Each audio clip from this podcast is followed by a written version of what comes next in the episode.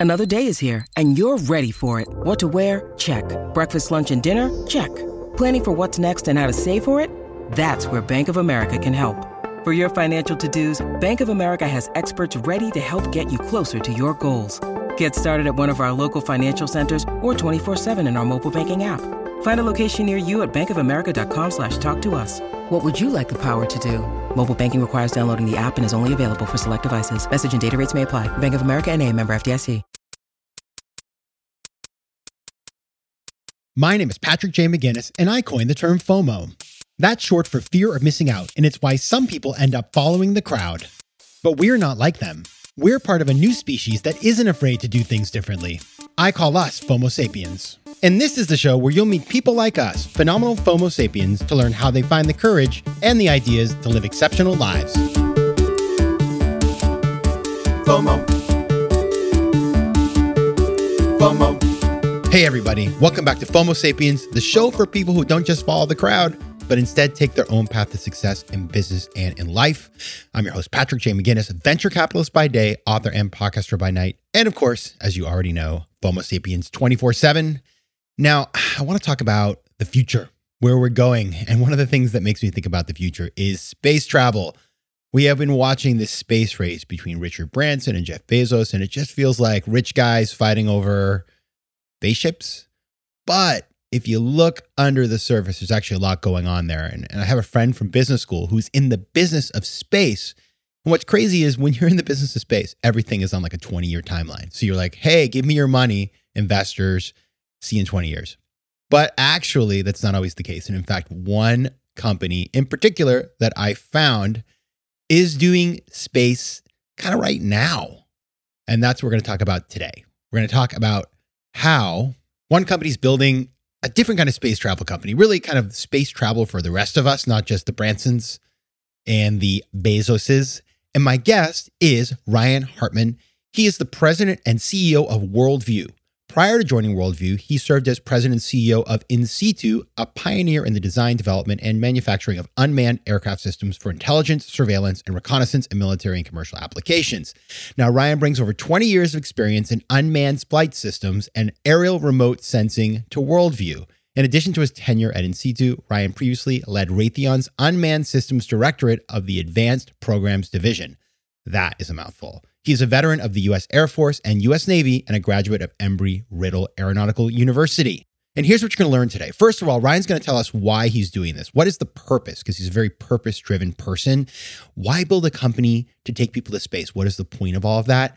Then we're going to get into his experience because he comes from sort of like big company land, you know, Raytheon and all these other sort of large businesses. What's it like for him to jump into a space startup? It's a kind of a wild and crazy world. So we'll talk about that. And then finally, he's going to explain the experience that he is giving people, is giving people, and why it's not just about FOMO, but it's also about giving people something meaningful versus just the hype, you know, of this kind of like ridiculous space race that we see. So it's really interesting if you're trying to build a purpose driven business, the way Ryan is thinking about it in a business that takes hundreds of millions of dollars to build is really fascinating. He's just a total rock star. And you'll see in the conversation, just a very different kind of person from you know some of the other things we've had on the show because just space is just some say it's the final frontier. Oh god. Forgive me for that. All right now my small ask for you today. We are in the end of the year the holiday season lots of gifts to give. So head over to fomosapiens.com and buy your loved ones some merch. I promise you it's really nice. I wear mine all the time. Check it out. I promise you will enjoy it. All right. And now on to the interview. As you know, I start every interview with the same question, and Ryan did not escape that question. So I started our interview by asking him this What's a formative decision you've had to make to get to where you are today? Well, I love that question, Patrick. And that, that decision was to dedicate my career uh, to purpose. Uh, and, uh, you know, somewhere along the way, it really resonated with me the idea of dedicating one's you know gifts, their talents, um, what have you, to purpose. I love that. And wh- how do you define purpose? Well, so it it, it changes for everybody. For me, um, uh, purpose is all about having a positive impact. You know, and I think what really originated the idea of purpose and and the intersection um, of leadership um, with watching my grandfather, my grandpa Hartman. He was a cattle rancher um, in southern Arizona, and I watched how he led his team of ranch hands, cowboys, if you will, with a, a sense of dedication to them uh, and a sense of dedication to their future. And he often talked about leaving people better than he found them. But then he also was a, an incredible steward of the land. You know, I watched him be very intentional um, with how he raised cattle on land, you know, how he managed the land, um, and just always made sure it was vibrant. And and I, you know, I used to have conversations with him, just trying to learn, you know, what I could about uh, being in the ranching business. I guess as a child, I always thought I'm going to follow my father and my grandfather into ranching. Um, not, uh, uh, I don't know if there is a 180 to ranching, but if there is, it's probably space. Um, that, but anyway, I, I, used to just like have these incredible conversations with him, and it was just fun to learn, you know, how dedicated he was to things like that. So yeah, I think that's the origin for for me of what purpose means. It's funny as you're as you're talking about the land. I'm in my head. I'm seeing like a prairie, and I'm seeing a horse and you know some lassos and things. But I was just thinking exactly that. You've just painted this picture for me that's like all about groundedness in the land. And today yes. we are going to go many, many, many, many miles above that into the realm of space. Yes. Uh, because yes. you are the CEO of Worldview and you are in that space. And I was telling you before we started chatting, just so everybody knows, I went to space camp in fifth grade, but I have to be very honest with you. I didn't go because I had some deep and fundamental interest in space. I went because my friends were going and I had FOMO. so even little Patrick made his parents spend a lot of money to go to Huntsville, Alabama. but I am interested in it, of course, as we all are, and it is so much of the future. So, talk to us before we get going. Tell us about Worldview. What does Worldview do mm-hmm. today, and where are you taking the company? Well, um, there's two sides of our business, um, and I'll start with our purpose, since that's where we started our conversation. But our purpose is to inspire, create, and explore new perspectives for a radically improved future. That's why we mm-hmm. exist. Uh, and we do so through what uh, we call remote sensing. So, using our technologies uh, to gather um, imagery, data, um, you know, insights into what's happening on the surface of the Earth. And then separately, we have a space tourism business where we're taking people uh, to the edge of space, um, where uh, what they can experience is viewing the curvature of the Earth, viewing the darkness of space, you know, and, and really understanding, uh, you know, the Earth from a completely different and inspired perspective. Um, and so that's who we are today. And in the future, you know, we'll, we will be the largest space tourism business that exists. Um, and I say that through just the sheer number of people that we aim to take into uh, um, uh, space into uh, the stratosphere and beyond, and and that's uh, that's uh, that's our plans for the for the future. Now, you didn't start out in the space world. You were in aerospace, of course. You worked ran, you know, were president chief executive officer for Insitu, which is division of Boeing. You were at Raytheon before that. So you yes. came from the bigger, more established players that have like huge capex budgets that have these big relationships and you left that and i'm like eh, you know which sounds I, kind of like very cushy in a sense right and then you jump into this world where you're raising money you've already raised over 100 million dollars from investors you're in this very entrepreneurial environment and I'm curious, like what what was it that that got you to jump into the crazy, insane world of entrepreneurship? Well, uh, you know, I did start it Insitu. Well, actually, it, it, goes back to I guess the beginning of my professional career. You know, I I was in the Air Force, and then I was in the Navy. That's a, probably a topic for another mm-hmm. show. Um, but uh, um, after I left the Navy, I joined a really small company called Tiburon. Uh, we were a data fusion company, so think of that as being, you know, AI um, uh, before AI existed. It was all about you know, taking disparate data and, and, turning it into something useful. Uh, and then we got bought by Texas Instruments Defense, and then they got by Wraith, bought by Raytheon, and so now all of a sudden I'm in a big uh, company. And and I and I guess really I grew up inside of that company, but uh, I, I, had joined Tiburon for a reason. And the reason I joined Tiburon is I always felt comfortable working in you know smaller um, enterprises, if you will, smaller teams that had the potential to grow. Um, but I learned some incredibly useful skills in being a part of a very large enterprise. You know, the idea of of of what it takes to run a company that is predictable and consistent, and the and the importance of meaningful process and meaningful procedures. And when I say meaningful, that they actually have to contribute to something good, right? Um, and so uh, over time, it it, uh, it, it became challenging working in a large company just because at my core you know, I, I really wanted to be a, uh, involved with something small. And so there was this, this company Insitu uh, that was led by Dr. Steve Sliwa. He happened to be the president of the university I went to, Embry Riddle Aeronautical University. Uh, we had uh, stayed in touch and uh, and they had sold the company to Boeing, but uh, um, but we're still operating the company as an independent company. It was a, a, a non fully integrated subsidiary, is, is how they uh, uh described it. And so, uh, you know, he he he made an offer for me to come over and potentially you know, end up on the succession plan to, to lead the company, and that's exactly how it ended up. And you know, when I was there we for the entire time that I was there um, for I guess what seven eight years, um, the uh, the company operated as that independent standalone company, and and I learned a lot about entrepreneurship in that way. And when I when I was there, you know, I was often asked to describe what is the what is the relationship with Boeing and how does that work. Uh, and I described it just through an analogy that that really felt appropriate and um, and it's uh, around camping. So my family and I, we love camping. Uh, and when we go camping, we don't go to campgrounds. We don't go to, you know, uh, you know, established areas. We go out into the wilderness, and we love wilderness camping and just being on our own, uh, um, whether it be through backpacking or whatever. Um, and running a company like Insitu was exactly like that except that you were doing wilderness camping right next door to an REI. and so when you forgot something or like you you needed a skill that you didn't have you popped over into you know REI or in this case Boeing and, and got the, the tools you needed, got the skills you needed, and then you went right back to roughing it uh, in the uh, in the wilderness. And and I learned a lot about resourcefulness that way. I learned a lot about you know organic growth. I learned a lot about um, you know the importance of, of of being able to grow organically, but also you know what it meant to take risks and take calculated risks. Um, and you know, and it really paid off at Insitu when I took over as CEO.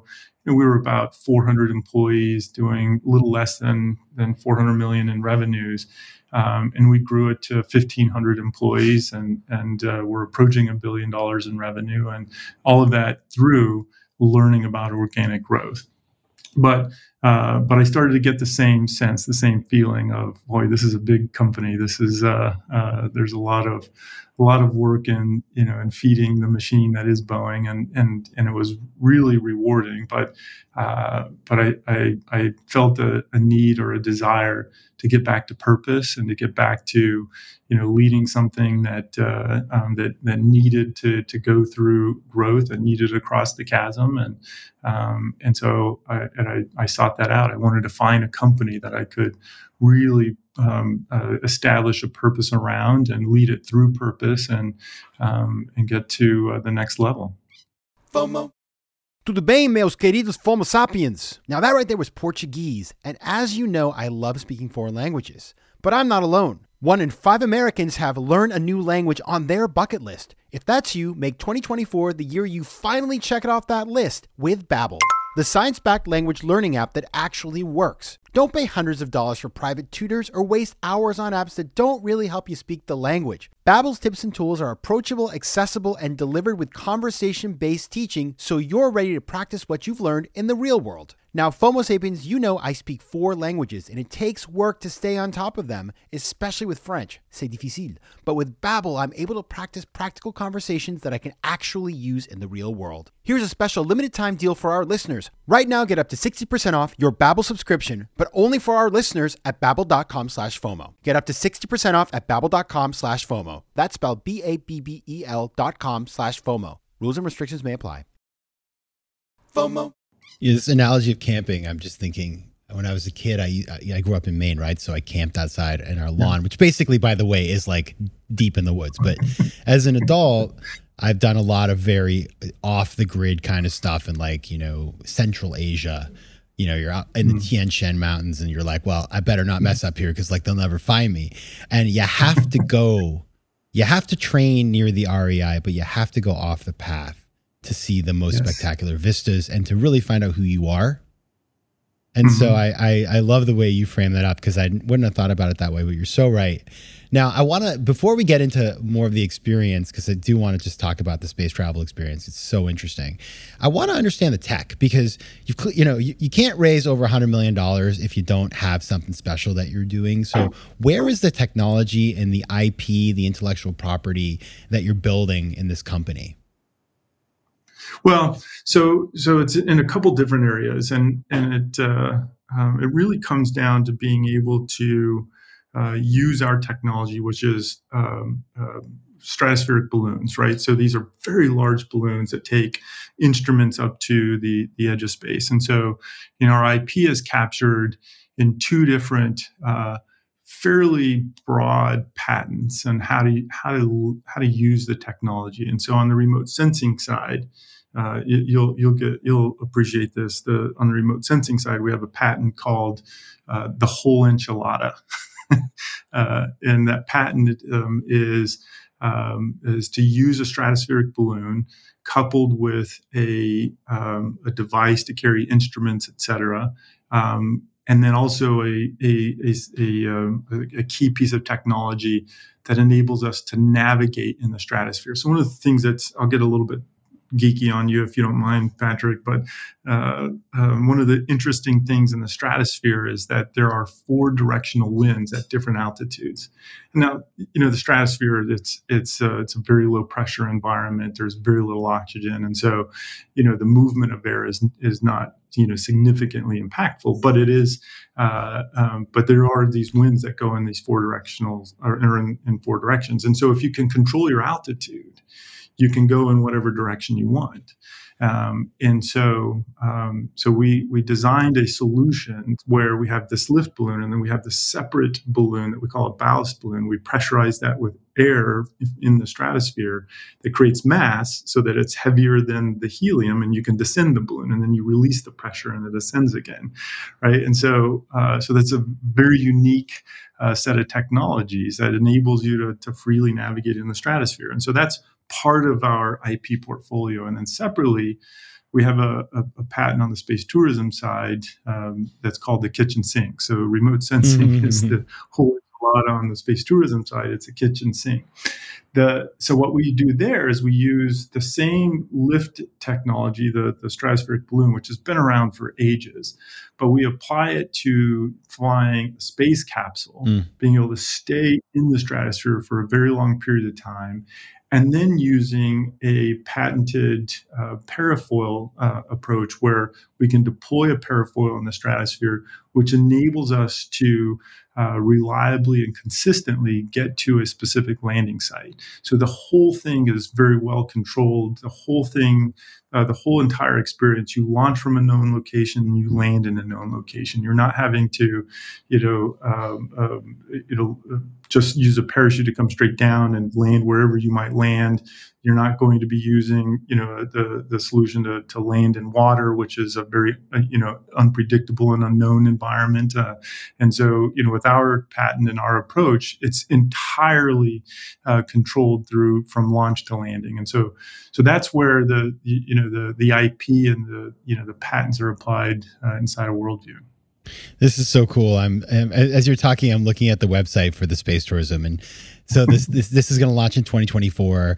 You can leave from the Grand Canyon, Amazonia, Brazil, Norway, Aurora Borealis. You can do the pyramids in Egypt. You can do the Serengeti. The, the, you can go to Mongolia for the Great Wall of China, the Barrier Reef. So like very strategic thinking on how to generate FOMO. My friend, you yes. got things to teach me. and what I want to do now, because I just love. I mean this is this is coming down the pike and i assume you're you know you wouldn't put that on your website if you're not pretty sure it's gonna gonna happen yes. let's generate a little fomo walk us through the experience yes. of what it's going to be like to get into one of your capsules and go into the stratosphere? Like, is this, and like also, I'm going to ask you to like compare that to like, just so we have like a level setting to, you know, all the space race with Bezos and Richard Branson, like yeah, sure. how that all compares. Speaking of FOMO, I, I am I'm uh, leaving this podcast to drive to the airport so that I can fly to El Paso, Texas, and drive to Van Horn, Texas, so I can watch the next Blue Origin launch tomorrow morning. So uh, you just had you so, just had to show off, didn't you? That's amazing. uh, but anyway, so you know, I'm I'm not gonna I'm not gonna start with entering the capsule because our experience is so much more than that, uh, Patrick. And mm. and there's a reason why we have these seven sites. We call them uh, Seven Wonders of the World Stratospheric Edition. Mm. Um, um, and each one of these sites plays a critical role in the customer experience. And so I'll just use Spaceport Grand Canyon as an example. It's the first one that will be opening. And so the, the customer experience is not just a flight, but it's a, a five day experience at these locations. And so the, the intent here is, is to bring people to some place like Spaceport Grand Canyon and truly introduce them and immerse them in the area that they're going to be seeing from above, right? So uh, spend some time touring the Grand Canyon, go to Antelope Canyon, go to the Montezuma Valley, um, um, we'll we'll have curated experiences where people can sit down with Navajo Nation leaders or Hopi Nation leaders and have a meal with them and learn about the history of Navajo Nation or Hopi Nation. You know, or maybe it's getting on a on a helicopter and flying to Las Vegas and having an incredible meal one day. But you know, the whole idea is truly immersing people in uh, these very unique, uh, wondrous places around the world. You know, and uh, the end result of that is one is they get to know the area they understand the fragility of the area. They get to witness the beauty of an area, um, but they also get to understand the history of it. And and you know, think about one day you're standing on the edge of the Grand Canyon. You're seeing this canyon that's more than a mile deep. It's it's you know several miles across, uh, and you're just seeing how massive the Grand Canyon is. And then the very next day, you're ascending above it and you're looking down and seeing how small the Grand Canyon is in the big picture, right? And so, uh, so that five day experience is really important. On the day of the flight, um, the, uh, our passengers, our customers will arrive before sunrise. Uh, we'll load them up before sunrise, and then we'll ascend them to uh, uh, the stratosphere, where they'll get to watch the sunrise um, against uh, the backdrop of the darkness of space, and then look at look at the sun rising around the curvature of the earth, right? It's complete blackness behind it. There's the curvature of the earth. You're watching the sunrise um, and seeing likely the most spectacular sunrise you've ever seen in your life just because it's so unique. Um, and so once uh, once you're in the stratosphere and you watch the sunrise, um, in, uh, they're gonna the customers will be in the stratosphere for uh, generally four to six hours on on most flights. Sometimes a little bit longer, sometimes a little bit shorter. But they, but but during that time, it, you know they'll they'll be seeing unique things. You know from the Grand Canyon. Of course, they'll see the Grand Canyon. They'll be able to see the Rocky Mountains. They'll be able to see some of these unique things around the area. But then they'll also be able to see the galaxies. Right. So we'll have a telescope on board and we'll draw their attention to you know here it is 10 a.m. broad daylight. Let's look at some stars right? Let's look at uh, let's look at some unique things that are not obscured by you know the light of day or you know uh, light pollution in a city. Let's let's uh, let's spend some time enjoying the stars. Um, there's there will be a bar on board so those who decide that they want to imbibe in a in a cocktail will be able to to uh, uh, to enjoy a cocktail. There will be a light meal served um, and just a time to to to, to spend uh, with your fellow passengers in a very unique uh, um, environment. And then, you know, after the four to six hours, we'll start our descent, and then we'll uh, we'll we'll fly them back down to uh, our landing sites, and then they'll uh, be picked up and transported back to the spaceport, or, where they will then. Have an opportunity to have a meal, right? And one of the things that's really important in this experience, Patrick, uh, is you know I'll, I'll, say the integration side of it, right? The understanding what did I just experience? Because this is going to be a, a, you know truly a peak experience for people, and so I envision you know almost a Jeffersonian style meal, right, where it is a a single conversation that's that's taking place with your fellow passengers talking about the highlights talking about you know what it means for you and doing that over a, a, a curated meal in a in a private setting where uh, you can talk about you know what you just experienced. And uh, from there you know they can spend a few more days at the spaceport um, and, and take advantage of the the spaceport itself where there will be virtual reality experiences you know fine dining um, excursions and those kinds of things as well so that is the experience it is uh, by far uh, the most unique tourism experience I, uh, that I believe exists today. FOMO. FOMO. Yeah, what I love about that, because as you talk about this, is this is tourism, but this isn't like sightseeing. It's not, let me no. check this off the box. And I think a lot of times when I've thought about space tourism, the way it's been framed up is like this really rich person wants to show off versus mm-hmm. these people want to have a meaningful experience that actually teaches them about our world and then empowers them to maybe mm-hmm. go out and do some good with what they've learned. Yeah. How does this con- exactly. how does this contrast with like the Bezos and the and the Richard Branson kind of stuff? I'm curious. Well, so so it comes down to four beliefs. It, when when we were designing our space tourism business, you know, I just spent some time alone thinking about what what what does space tourism mean and what should uh, we define as a space tourism solution? And I think more than anything, as a child, you know, I, I was fascinated by looking at the stars. I was fascinated by reading books, and I and I read this quote, um, and it, it's attributed to Plato, um, and and the quote goes something like, For one to truly understand the earth upon which we live, they must first rise to the very edges of the atmosphere beyond and beyond, for only then will they understand. Right. Uh, and, I, and I always was always just like captivated by that quote. It's such a, an interesting quote to be, you know, spoken so long ago. Um, and and I've always wondered, like, how how how how how did that become something that that uh, someone like Plato understood? And so, so that quote has always stuck with me, and I and I use that um, in defining what our space tourism business should be. And ultimately, what I came up with is these four fundamental beliefs of what space tourism is all about, um, at least for us. And it's uh, that space tourism uh, is about place, it's about time, it's about attainability and it's about accessibility. And I think if you talk through those four things, those four beliefs, it, it really does contrast the solution. Now, let me start by saying I'm huge. I'm a huge fan and a huge believer in any any medium possible to to to deliver people to deliver humans an opportunity to view our earth and, and experience a, you know a, the overview effect as it's called. You know the opportunity to see the earth as being something bigger than themselves um, seeing it as a living organism seeing the earth without borders seeing the earth without race. You know any way that you can do that i'm a firm believer in and a huge fan of. Um, that said you know um, i felt like there's a there was a different way to do this and it starts with the place right and i just walked through you know what the customer experience is like um, at our spaceports. Um, and the the reason that that was important is when you talk to to astronauts who have experienced the overview effect, one of the things that that is common is that it's often triggered when when you see something you recognize, right? Um, you know, so you know when you first enter, uh, you know, a, a, an environment where you're viewing the Earth um, as a planet um, you know, you're you're likely recognizing it from pictures you've seen and how it's been described before.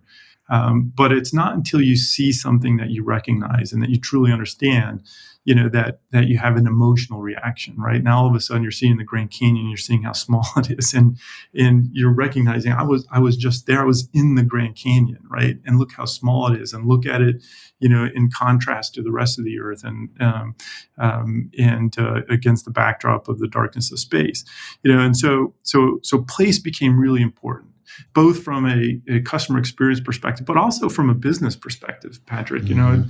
you know, one of the things that was important to us is, you know, that we we we establish a business that can be scaled, right? That that there's a clear pathway to scalability, and one of the ways to do that is to create more uh, supply, right? And you can't just create more supply at, at the Grand Canyon. You know, I felt like we had to have repeat customers, and so one way to create repeat customers is to offer very unique experiences, you know, in different locations. So place became really important, and then it was about time, time on the ground, getting to know the area, and then time above.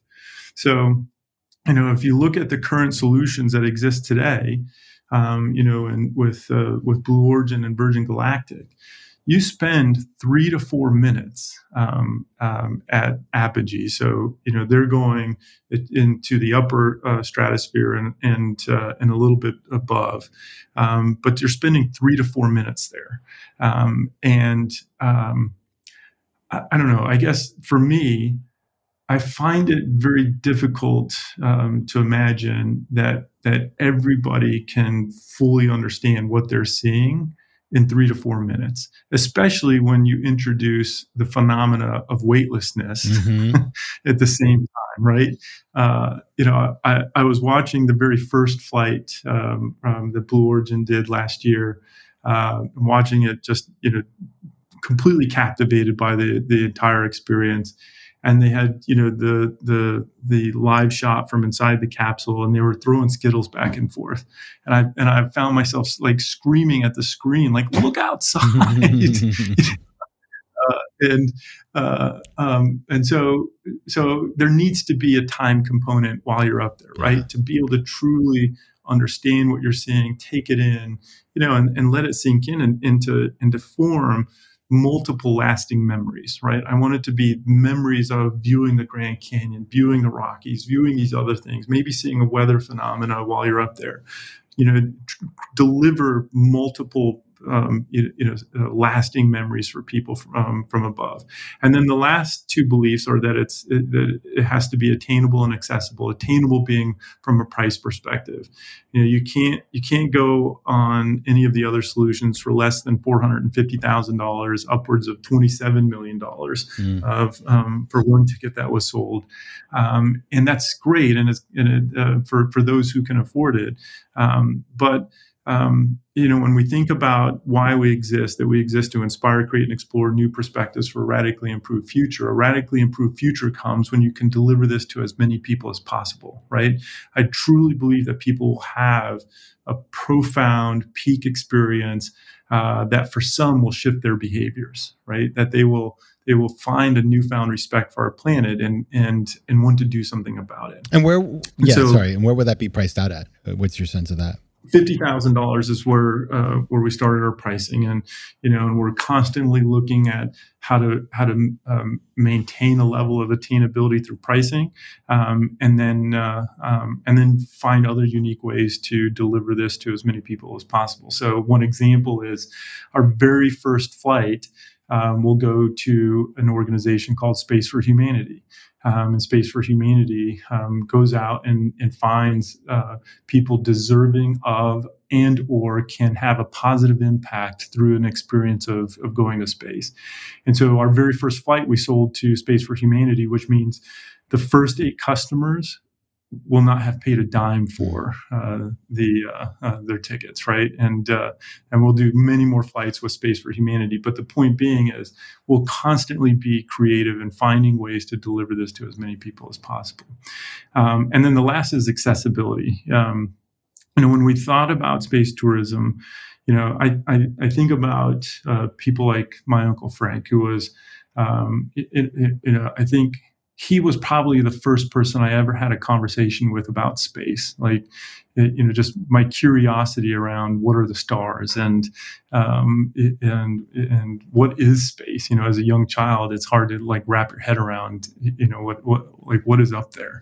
Um, and uh, and my uncle Frank, um, I think more than anything, um, you know, just enlightened me to the beauty of space. But then later, you know, I, remember being on a sailboat with him once, and and, and we were looking at the stars, and him talking about you know how cool it would be to to go to space, mm-hmm. and and then later in his life, um, he ended up with uh, having ALS, and he was wheelchair bound um, uh, for the last portions of his life. And it, you know, I think I think about you know had had we had our solution available in time even for my uncle Frank, uh, space tourism would have been possible, right? Will in a wheelchair, coming aboard and experiencing space, you know, for someone who thought that that you know they would have been locked out. And I just I think about my uncle Frank and think about how many other people are like my uncle Frank um, that can that can experience um, uh, viewing the beauty of our Earth and delivering it in a way that, uh, that that makes it a possibility when they thought it was impossible it sounds like an amazing experience, one that's really well thought out, and that uh, I would love to. I, maybe the founder of FOMO could be one of those recipients of a spot on the plane at some point if it works out. But I will tell you, I, and I've read so much about this overview effect that you mentioned, and the notion that it changes you forever, and that you see the world mm-hmm. in a different way once you have experienced mm-hmm. it, and that you realize that you know we're all in this together. So uh, I, I just want to thank you for being here. Now, folks, if you want to learn more about this company, go to worldview.space or look for Worldview Space on all the socials. You can find out a lot more. Ryan Hartman, CEO of Worldview Space, thank you so much for being here. It's my pleasure, Patrick. Thanks for having me, and uh, and, and thanks for all you do on uh, on FOMO Sapien. FOMO. If you like today's show, please be sure to rate it and recommend it to your friends. And as always, you can find me on Instagram at Patrick J. McGinnis, on Twitter at PJ McGinnis, and on the web at FOMOSapiens.com or PatrickMcGinnis.com, where you can get all kinds of free resources to live a more decisive and entrepreneurial life. FOMO Sapiens is recorded in New York City. Theme music is by Mike McGinnis, and editing and post production is by Josh Elstro. If you like today's show, please be sure to rate it and recommend it to your friends. And as always, you can find me at FOMOSapiens.com and at PatrickMcGinnis.com. To advertise on FOMO Sapiens, reach out to contact FOMO. at FOMOSapiens.com. FOMO. FOMO.